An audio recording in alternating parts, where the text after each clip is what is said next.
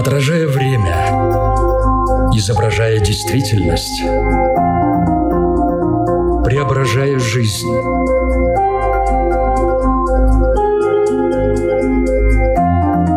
Форма выражения. Программа о том, как мы проявляем себя в этом мире.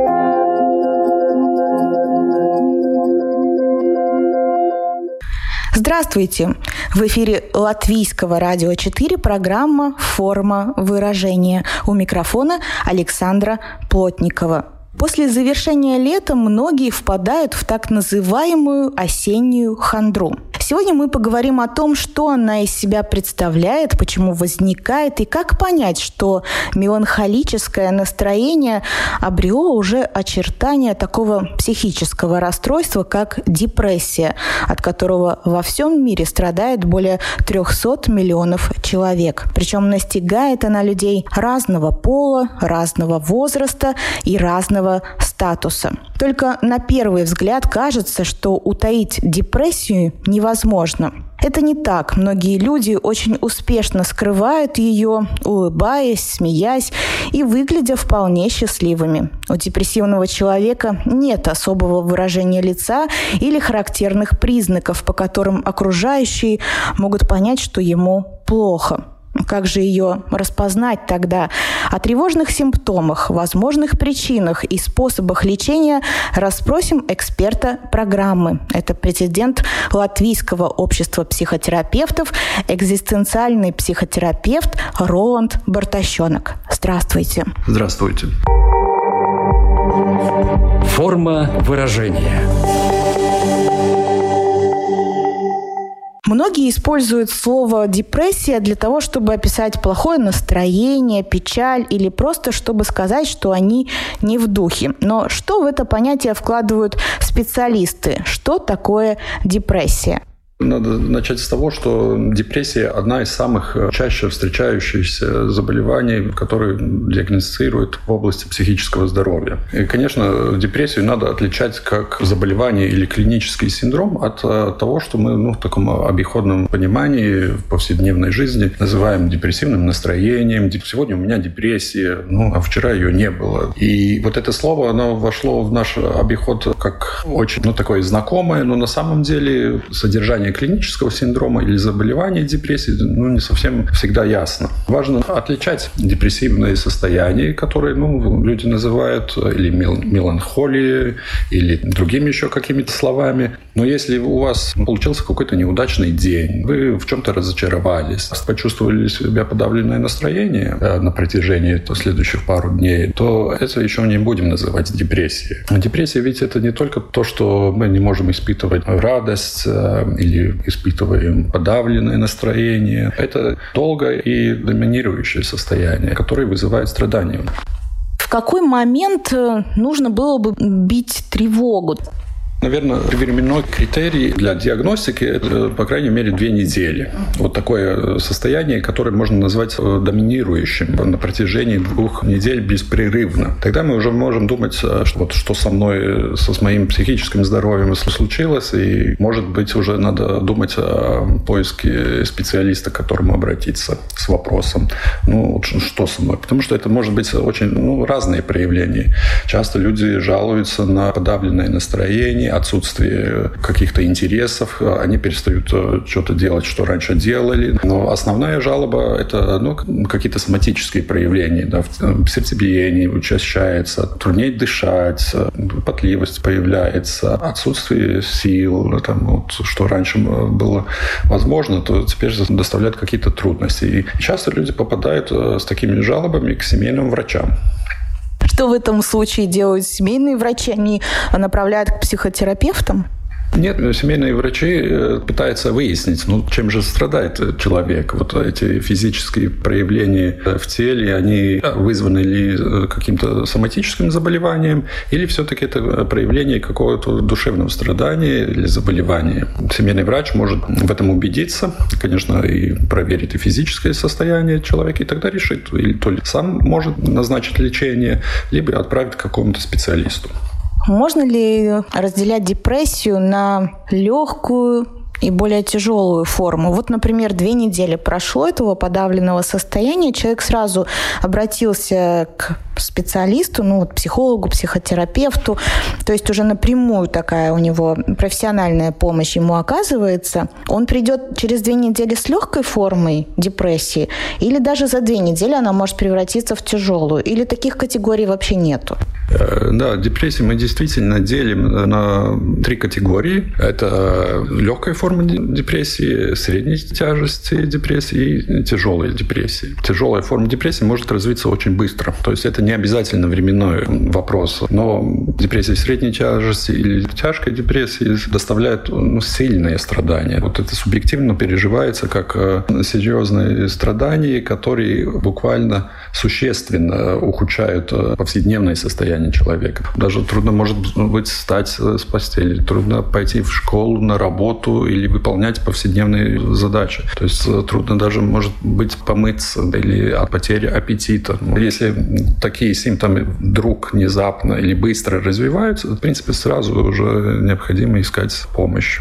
По каким причинам люди впадают в депрессию? Что происходит? Ну, наиболее популярные это, это реактивная депрессия, когда мы как-то реагируем на события внешней среды э, или события, которые связаны с нам важными вопросами, ну, например, здоровье. Ну, классически, если нас внезапно настигает серьезное заболевание, это может вызвать депрессивное состояние, а потом и депрессию.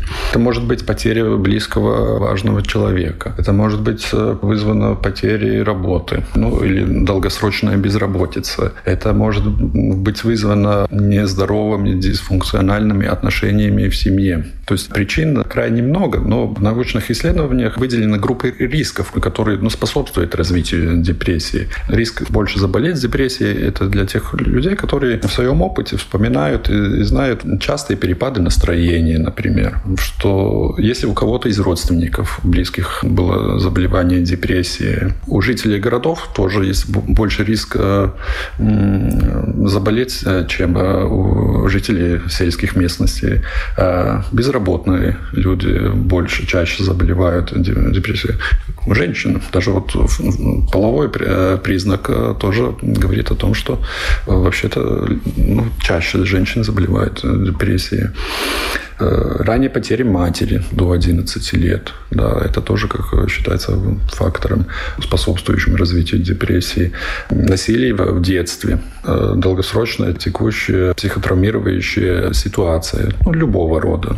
Это может быть э, ну, трудный развод, например, заболевание какого-то близкого человека, и потом длительный уход за ним сложности в работе, в учебе и так далее. Даже людям, которые живут без отношений, да, одинокие, легче заболеть депрессией.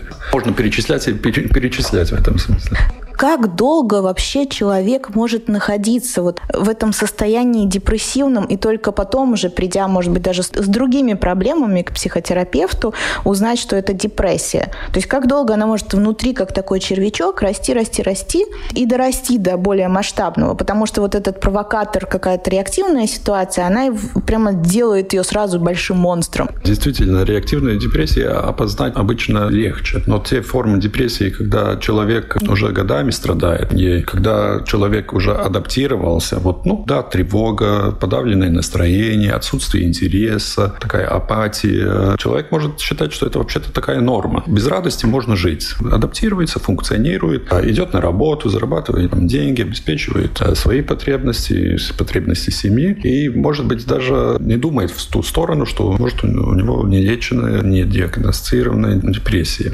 Понятно, что в таких формах э, люди к специалистам специалистам попадают через года, иногда и бывает через десятилетия. Потому что каким-то образом, я думаю, что в нашем обществе как-то укреплено, что душевное страдание это чуть ли не нормально. Ну, не у всех есть работа, которая нравится, не у всех есть отношения, в которые человек удовлетворен, не у всех есть возможность себя профессионально реализовывать, не у всех есть друзей достаточно. И люди как-то считают, что ну да, тут есть причина страдать, но я и так страдаю сам по себе. И вообще-то не додумываются, что в такой ситуации могут помочь специалисты.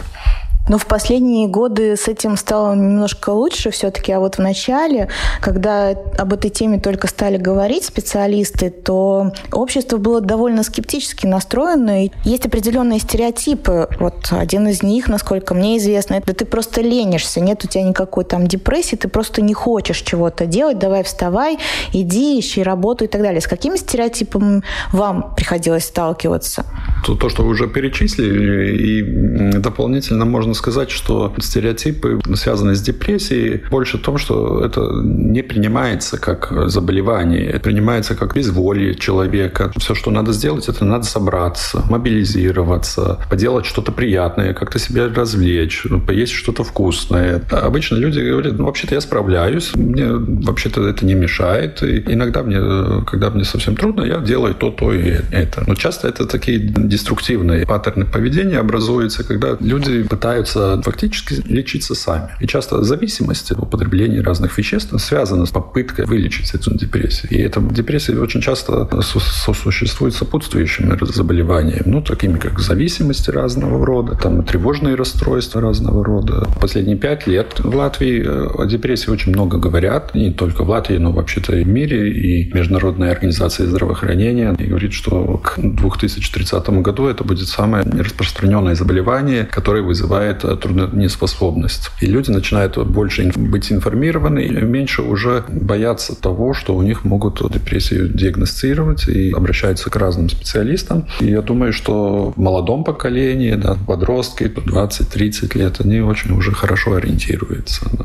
Нет ли в этом еще такого побочного эффекта, когда много об этом говорят, это очень хорошо, потому что ты становишься более информированным, но не происходит ли следующая вещь, когда каждый второй, который появляется у вас в кабинете, сам себе диагностирует, у меня депрессия. Ко мне э, попадают те клиенты, которые уже каким-то образом попытались лекарствами лечиться, попытались э, менять отношения и э, замечают, что что-то с ними не так. И даже вот в кабинете психотерапевта бывает непросто распознать депрессивное состояние человека или депрессивные проявления. Люди, я бы сказал, чаще создают какую-то систему самообмана и рассказывают о своем состоянии психическом психического здоровья в такой желаемой форме, чем э, в реальной. Да, те, которые страдают уже сильно, что уже это невыносимо, э, скорее всего, те уже знают про свою болезнь, и они уже приходят. Вот не могу справиться со своей депрессией. Но те обычно клиенты, которые уже где-то лечились, или в опыте была депрессия, тогда они уже распознают. А первым обычно это не является жалобой о депрессии. Что-то в отношениях не так, какие-то потери случились. Обычно это другая другая причина обращения. Можно ли назвать депрессию такой бомбой замедленного действия? Если ничего с ней не делать, то в какой-то момент у кого-то рано, у кого-то поздно, но будет какой-то взрыв. Или у некоторых людей она может так вяло протекать и до конца и никак не выйти наружу скажем так, если не лечить депрессию и не пытаться разбираться в причинах возникновения, то, скорее всего, человек на протяжении своей жизни встретится с ситуацией, где вот эта депрессия станет манифестирующей, очевидной, потому что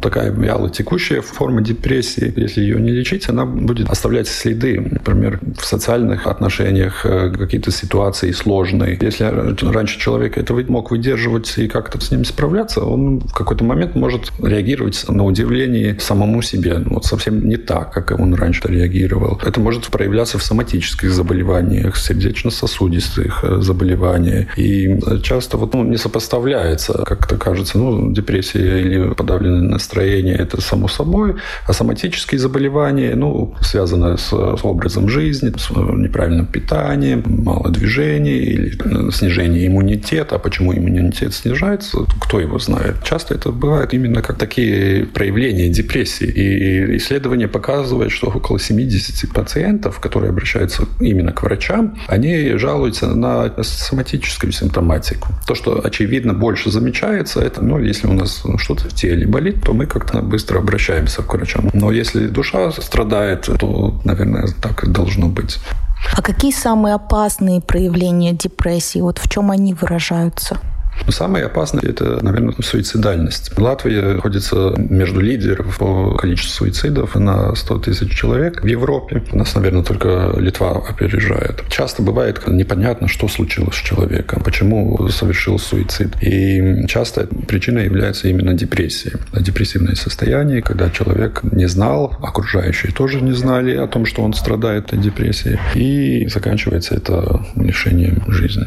Если такой человек вовремя обратится к специалисту, ему можно помочь и не довести а, до этой крайности? Или бывает по-всякому?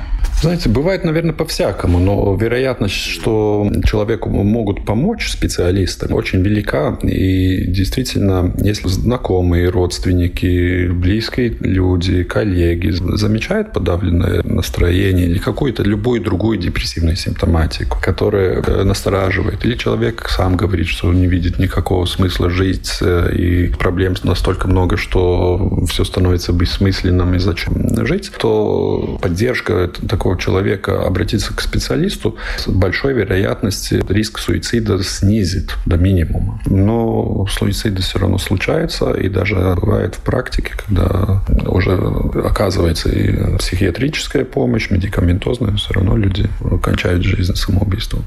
Прежде чем мы перейдем э, к разговору о том, как это лечится, что вообще можно для этого сделать, еще хочу заострить внимание на этой осенней хандре, о которой я говорила в самом начале. Где разница между тем, что я хандрю, и тем, что у меня уже депрессия? Разница будет э, в той же продолжительности симптоматики. Но действительно депрессия связана с переменами э, года. Я бы сказал, вот эта осенняя хандра, которая настигает, если она не продолжительна, если она не, не глубокое, это изменение на уровне настроения, да, то я бы сказал, это достаточно естественно. Если посмотреть, о чем нам осень напоминает, она напоминает о временности нашего существования, о том, что все, что есть в природе, изменчиво, и ничего не остается навечно. Вполне естественная реакция, что можно сравнивать с таким депрессивным настроением. Тогда и кажется все бессмысленным, и вот как это быстро лето пролетело, и поехать сейчас куда-то продлить это невозможно. То есть разные аспекты нашего бытия раскрываются более ярко. Но это еще не депрессия. Если вы уже чувствуете, что э, страдания чрезмерно, это связано с потерей интереса, желания, потерей физических сил, ну, понятно, что осенняя хандра переросла в депрессивное состояние и, возможно, уже в депрессию, которую нужно лечить. Но вот то, что были прекрасные дни, практически полтора месяца, можно сказать, мы прожили в такой очень красивой осени. Для психологического здоровья общества это было хорошо? Я думаю, что это очень хорошо, еще особенно на фоне той неопределенности, которая связана с пандемией и постоянно меняющимися условиями. И понятно, что прекрасная светлая погода, солнце, чисто даже биохимически помогает удерживать хорошее настроение или настраиваться самим. Всегда говорят осенняя хандра, а зимняя бывает весенняя, летняя или только осень удалось завоевать такой статус? Это, наверное, связано больше с переменами в световом режиме. Наши биологические ритмы подстроены под э, режим света. То уже после Рождества наступает противоположный процесс. Там света добавляет, он добавляет, и это тоже помогает нам чувствовать более бодро себя. Но на индивидуальном уровне и весна может вызвать депрессию. Еще несколько слов о пандемии. Она началась весной этого года, и специалисты все в один голос говорили, что последствия именно в психологическом здоровье общества проявятся спустя полгода. И полгода прошли. Вы заметили вот в своей практике, потому что вы видите в Латвии, что пандемия нанесла определенный урон психологическому здоровью общества? Латвия только недавно начала исследовать последствия пандемии и как это влияет на психическое здоровье. Но в тех странах, где пандемия более остро развивалась или раньше, то там уже исследования проведены и сделаны уже выводы, что ситуация пандемии оставляет существенный след на психическое благополучие людей. И необходимо на это обращать внимание правительствам, учреждениям здравоохранения и предлагать и развивать вот больше услуг, которые связаны с поддержкой психоэмоциональной помощи. Разные страны идут по-разному. Я знаю, в Китае специально были даже разработаны программы для телефонов, в которых люди могли получить э, короткие рекомендации, связанные с их э, психическим состоянием. И понятно, что то количество клиентов, пациентов, которые нуждаются в помощи, вообще-то резко увеличивается. Но есть такая тенденция. Ну вот вы назвали уже это слово неопределенность, то состояние, в котором мы сейчас опять находимся, летом немножко было чуть лучше, неопределенность – это фактор риска для развития депрессии? Ну, знаете, как э, и да, и нет. Э, вообще-то неопределенность, она присуща с нашего рождения. Э, только в процессе жизни мы научаемся как-то с этой неопределенностью уживаться. Кто-то ее игнорирует, кто-то с ней не соглашается, кто-то спорит. Но на самом деле она постоянно присуща. И она с пандемией не стала ни больше, ни меньше, я бы сказал так. Но виднее она стала. Переживание неопределенности, когда правительство принимает какие-то решения. Сегодня можно путешествовать, завтра нельзя. Сегодня надо карантин, завтра не нужен карантин. Это вызывает такое переживание, ну, бессилия, беспомощности. И для нас всех, я думаю, что это вызов, который требует э, фактически других каких-то ответов на ситуации неопределенности, которые мы не можем никак повлиять. А какой тогда главный фактор риска пандемии для развития депрессии? Ну, я думаю, что главный – это трудности адаптации к новым условиям. Кому-то это очень органически свойственно, и вообще-то люди есть, которые вообще не переживают. Ну да, теперь такие правила, завтра такие. Ну, хорошо, я это принимаю и адаптируюсь. Но часто те люди, которые трудно с изменениями в внешней среде, и которым трудно проживать свою помощность, э, те могут быть более подвержены риску развития депрессивного состояния или депрессии. Форма выражения. Напомню, что в эфире Латвийского радио 4 программа «Форма выражения». Мы говорим сегодня о депрессии, о том, какие факторы риска могут быть, какие причины, какие симптомы. Сейчас хотелось бы поговорить о том, что с этим совсем делать. Человек испытывает подавленное состояние, и, как вы уже сказали, он абсолютно логично и нормально начинает заниматься самолечением. Ну, пытается какими-то внешними факторами, способами улучшить свое настроение настроения. Можно ли самолечением вылечить себя, ну, наверное, от легкой формы депрессии, или самому все равно не получится? Думаю, что это возможно. Мы, скорее всего, каждый знаем свои способы преодоления или лечения. А, спортивная активность, да, возобновление социальных связей, разговор с близким человеком, другом, какое-то путешествие, какие-то вот внешние обычные интересы. Мы пытаемся себя ну, удовлетворить, на, наградить. Вот это помогает выходить из этого депрессивного э, состояния. Но часто мы как-то не очень это делаем продуктивно и не очень очень здоровым способом, потому что некоторые люди начинают употреблять какие-то вещества, алкоголь, и это точно не ведет от депрессии. Это наоборот откладывает вот эту проблему и дает возможность развиваться. Лучше всего всегда посоветоваться с специалистом. И неважно, с каким специалистом. Если вы чувствуете физически какую-то симптоматику, непонятно, вот усталость, она может быть вот по разным причинам. И это не обязательно депрессия. Но вот эта хроническая усталость уже начинает мешать в жизни. Или вы видите, что ваш ребенок ну, как-то очень быстро устает от этих заданий. То, что раньше мог быстро выполнять, выполняет более медленно. И тогда совет обратиться к специалисту. Часто это может быть и семейный врач, потому что это самый доступный специалист во всей территории Латвии. И поговорить о состоянии, в своих жалобах, более тяжких формах. Он может назначить э, медикаментозное лечение. Или направить к психиатру, психотерапевту, врачу, или к специалисту психотерапии, или к психологу. Иногда даже социальный работник может быть э, полезным для участия в лечении депрессии, когда, очевидно, депрессия связана с социальной средой. Потери жилья, например, потери доходов. И может помочь решать такие практические вопросы. Депрессию, если обратиться к специалисту, всегда можно вылечить или какую-то форму депрессии можно вылечить, а с какой-то придется просто научиться жить. Это такой вечный вопрос. Можно ли депрессии вылечить окончательно и так, чтобы она никогда в жизни не повторилась? Может быть, и не повторится никогда, а, но это не будет обязательно последствием лечения. Это может быть просто таким благоприятным совпадением. Есть, конечно, формы депрессии, которые очень трудно поддаются лечению. Не медикаментозному, не психотерапевтическому. И состояние может и ухудшаться, несмотря на все попытки помочь пациенту. Но всегда облегчить это состояние возможно, это точно. Что представляет из себя процесс лечения депрессии? Первое, это надо диагностировать, что за форма депрессии, какой тяжести депрессии. И тогда специалист с клиентом, пациентом обсуждает возможные ресурсы, которые необходимо потратить на лечение. И что было бы более доступно и целесообразно для конкретного пациента. Поэтому всегда этот вопрос будет решаться либо врач, либо психотерапевт, либо специалист по психотерапии, который будет оказывать психоэмоциональную поддержку в лечении, но самым лечением будет заниматься врач врач. Э, обычная ситуация – это психиатр, который решает э, необходимый комплекс помощи в лечении депрессии. А какую роль в этом комплексе играют медикаменты? Они просто помогают человеку пройти какой-то этап, пока он там не осознает что-то и сможет самостоятельно управлять своей жизнью?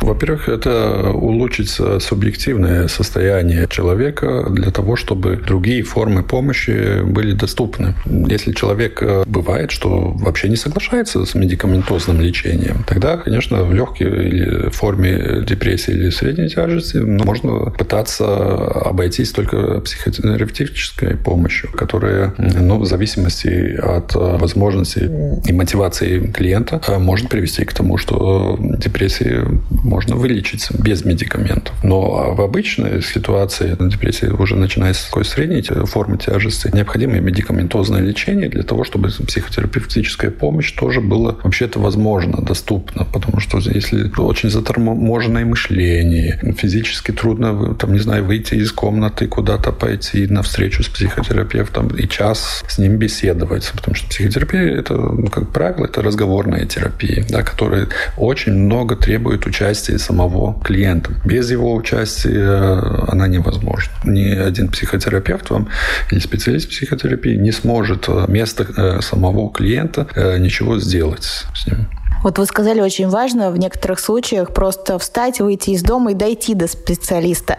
21 век на дворе, пандемия нас научила тому, что все можно теперь онлайн делать. Вот в этом конкретном случае, когда у тебя депрессия, это хорошо, что есть такая возможность даже по скайпу, может быть, с психотерапевтом или за другим специалистом, психологом поговорить. Или все-таки здесь очень-очень важно вот так встретиться друг с другом лицом к лицу? Ну да, действительно, пандемия вела очень серьезные коррекции в психотерапевтическом виде помощи. Понятно, что теперь уже и специалисты, и клиенты больше пользуются возможностями дистантного взаимодействия. И это более доступно, более безопасно с точки зрения возможности заразиться вирусом. Но всегда вопрос, что мы теряем теряем, приобретая вот эти более легкую доступность, мы что-то все-таки теряем. И естественно, что теряем вот телесное присутствие да, друг с другом, когда мы видим э, во всем теле не только какую-то часть тела, да, потому что очень много коммуникаций происходит на таком невербальном уровне. Но все же это лучше, чем ничего. Таких э, убедительных исследований по поводу того, что терапия, психотерапия много теряет, именно если это будет проходить через онлайн-конференции, через разные технические другие средства, то ну, таких пока нет. Ну, потому что достаточно ну, новый феномен, когда это стало, я бы сказал, повсемирно доступно, и практически все специалисты, я думаю, практикуют это дистантно. Когда мы говорили о симптомах депрессии, то, в принципе, каждый из нас это может на себя переложить. И да, у себя ты можешь где-то что-то почувствовать. Вот там у меня было грустное настроение, подавленное, здесь что-то произошло в моей жизни. Вот эти чрезмерные душевные страдания, это я про себя могу сказать. Да, у меня вот оно так. А как э, распознать какие-то симптомы депрессии у близкого тебе человека? Потому что недаром я тоже сказала в самом начале, у депрессии нету вот этого конкретного выражения лица. Это всегда вопрос, как уловить и как позаботиться о своем близком. Но самый верный способ – это быть в отношениях с ним, эмоционально близких отношениях, доверительных отношениях. Но не всегда это возможно. Мы живем в достаточно сложном мире, где человек может э, избегать вот этих эмоционально близких отношений. Он может закрываться в себе, но внешне функционировать э, нормально. И то, что может помочь, наверное, окружающим, это если мы обращаем внимание на изменения любого характера. Вот если мы знали человека годами, видели, как он функционирует, что он делает а обычно, что ему нравится, что его радует, что ему доставляет удовольствие, какое у него обычно настроение. И если мы замечаем какие-то ну, очевидные изменения в видении этого человека, понимании его состояния, то это уже какой-то сигнал, на который надо посмотреть. Вот это подавленное настроение, оно сколько длится? Последний месяц, последний год, а может несколько лет, а может быть только ну, сегодня. Как говорит человек? Он говорит ли в том же темпе, как он раньше говорил? Либо он начинает тянуть э, слова, медленно говорить, с такими большими паузами отвечать, то это тоже будет уже ну, сигнальный звонок, на который надо обратить внимание. Если мы замечаем даже вот телесных проявлений, начинает так, ну, как-то более медленно двигаться, как бы реагирует на переданный вами предмет, так вяло тянется за ним. Но это тоже будет уже говориться как возможном депрессивном состоянии либо заболевании. И ну, человек начинает в разговоре говорить, да нет, я неудачник, у меня ничего не получается, и вообще не ситуативно, потому что у нас каждого может возникнуть переживание неудачника, да, или мы можем рассердиться, что-то не получается. Но когда это начинается такое самобичевание, которое раньше такого не было, неадекватное чувство вины. Вот я там виноват, я все провалил, и вообще-то в семье все из-за меня только страдают. Ну вот что-то такое, что бросается в глазах. Самооценка заниженная. Она вот раньше как-то вот это не слышалось, но сегодня это вы замечаете, что человек говорит, что ну вообще-то да, ничего не получается, и вообще и то не умею, и это не умею. И иногда можно заметить, что такая нерешительность появляется, постоянное сомнение, то правильно или это правильно. И это тоже раньше не заметили, но тоже звоночек. Или раньше человек приходил обычно вовремя, как-то выдерживал свои обещания, а вдруг оказывается, что и не вовремя приходит, и не выдерживает свои обещания. Очевидно становится, что у него трудно что с планированием времени. Это тоже может э, говорить о возможной депрессии. А иногда наоборот, может вдруг человек ну, обычно такой уравновешенный, спокойный, вдруг он э, начинает быть сверхвозбужденный, очень бурно деятельный, и это продолжается какой-то непонятный период, и непонятно по каким причинам возникло. Это тоже будет серьезным звонком. Может, иногда перестает человек есть. Ну, нормально, если сегодня нету аппетита, завтра есть. Или по утрам нету аппетита. Если возникают эти изменения, и они продолжаются, вот эта потеря аппетита, значит, ну, что-то тут уже не в порядке. Но нарушение сна часто бывает. Как вы видите, очень много э, разнообразной симптоматики, и не обязательно там будут да, суицидальные мысли. Часто люди вообще-то не говорят об этом. Вот заметили. Теперь совет ваш. Что делать? Как к этому человеку так подойти? И что ему сказать? И вообще, что дальше делать? Ты же не можешь его просто записать к специалисту. Как его не спугнуть? Он может сказать, что это глупости наверное, самым верным способом было бы проявить заботу. Слушай, а я заметил, что в последнее время что-то вот в подавленном настроении, может, что-то случилось. Заметил, что постоянно просыпаешься так рано, а может, что-то тебя тревожит. И как-то вот проявить эмпатичность по отношению к другому в форме заботы. Они, а, слушай, мне кажется, у тебя депрессия, давай пошел к психиатру. Э, если вы хорошо этого человека знаете, ну, вы, скорее всего, найдете какой-то способ, который будет, э, возможно, возможно, помогающим для этого человека. Но мне кажется, самое верное – это всегда забота. Вот проявление заботы. Если речь идет о ребенке, ну, например, подростке, то твоя задача как родителя все-таки найти специалиста, записать его и привести? Конечно, да. В случае детей, подростков, это обязательство родителей позаботиться о том, чтобы их ребенок попал к специалисту. Э, ребенку стоит разъяснить, что мы пойдем к такому-то такому специалисту, ты с ним поговоришь, по какой причине. Ну, я как родитель решаю, что надо пойти к специалисту, поговорить и там разобраться, что и как э, лучше помочь. Но это зависит от возраста. Пятилетнему ребенку надо какой-то другой ему доступной форме об этом говорить, а подростку надо совсем уже в другой форме. А депрессия может уже и в пять лет э, развиться? Да, может быть. Начиная с какого возраста вообще может появиться депрессия? Ну, нет такого однозначного ответа. Э, в литературе пишут и о младенческой депрессии. Наша программа подходит к концу. У нас есть рубрика «Домашнее задание». Какое домашнее задание вы могли бы дать нашим радиослушателям в рамках обсуждаемой нами темы? Может, есть какая-то профилактика депрессии? Может, мы что-то можем сделать сегодня и будет хорошо? Полезно было бы всегда задуматься о профилактике, потому что, ну, может, меня это не касается сегодня. Но это не значит, что это не коснется никогда. И в большинстве случаев я думаю, что депрессия все-таки связана с какими-то um, ограничениями, трудностями или не теми способами, как я веду свою жизнь. И тогда вопрос, что может помочь нам позже с ней встретиться или вообще никогда не встретиться. То мы можем уже как родители сегодня позаботиться о своих э, детей, то есть обеспечить заботу о них, что-то почитать, что значит психоэмоциональные потребности ребенка, какими бывают для детей психотравмирующие ситуации. Мы можем э, позаботиться о эмоционально интеллигенции наших детей, как это развивается. То есть мы можем заботе о себе и наших детей, мы просто себя ну, каким-то образом еще больше образовывать. Мы можем задуматься над вопросом, а какие у меня отношения сегодня с близкими людьми, насколько они здоровые, насколько они деструктивные, может быть, почему я в них и как я себя переживаю в них, и какие вообще отношения в жизни я создаю. Достаточно ли мне их? Какие мои социальные связи? Насколько насколько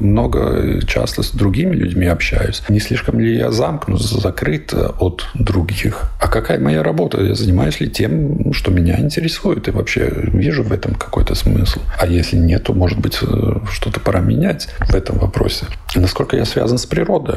Что для меня природа? Насколько я выхожу на улицу вообще-то? Может, даже в городе, но замечаю ли изменения времен года? Замечаю ли я деревья, листья, птиц в природе, насколько я много двигаюсь, сколько я чего съел. Это нормально, достаточно. А может, это слишком много? Как я планирую свое время? Ну, успеваю я всегда вовремя, либо не успеваю. А что это значит для моего психического здоровья? Переживаю ли я тревогу с тем, что ничего не успеваю? Ну, вот такие вопросы, они помогают обратить внимание внутрь, э, в себя. И профилактически это, все эти вопросы, они э, могут помочь нам обозначить наши зоны трудности, зоны риска. И если мы в этом что-то можем поменять, то, скорее всего, или депрессия придет только ситуативно, как реакция на какие-то трудные события жизни, либо вообще мы можем ее избежать. Спасибо вам большое за эту беседу. Напомню нашим радиослушателям, что экспертом программы сегодня был президент Латвийского общества психотерапевтов, экзистенциальный психотерапевт Роланд Бартащенок. Спасибо вам. Спасибо. Я, Александра Плотникова, прощаюсь с вами до следующей среды. Пока. Отражая время, изображая действительность, преображая жизнь.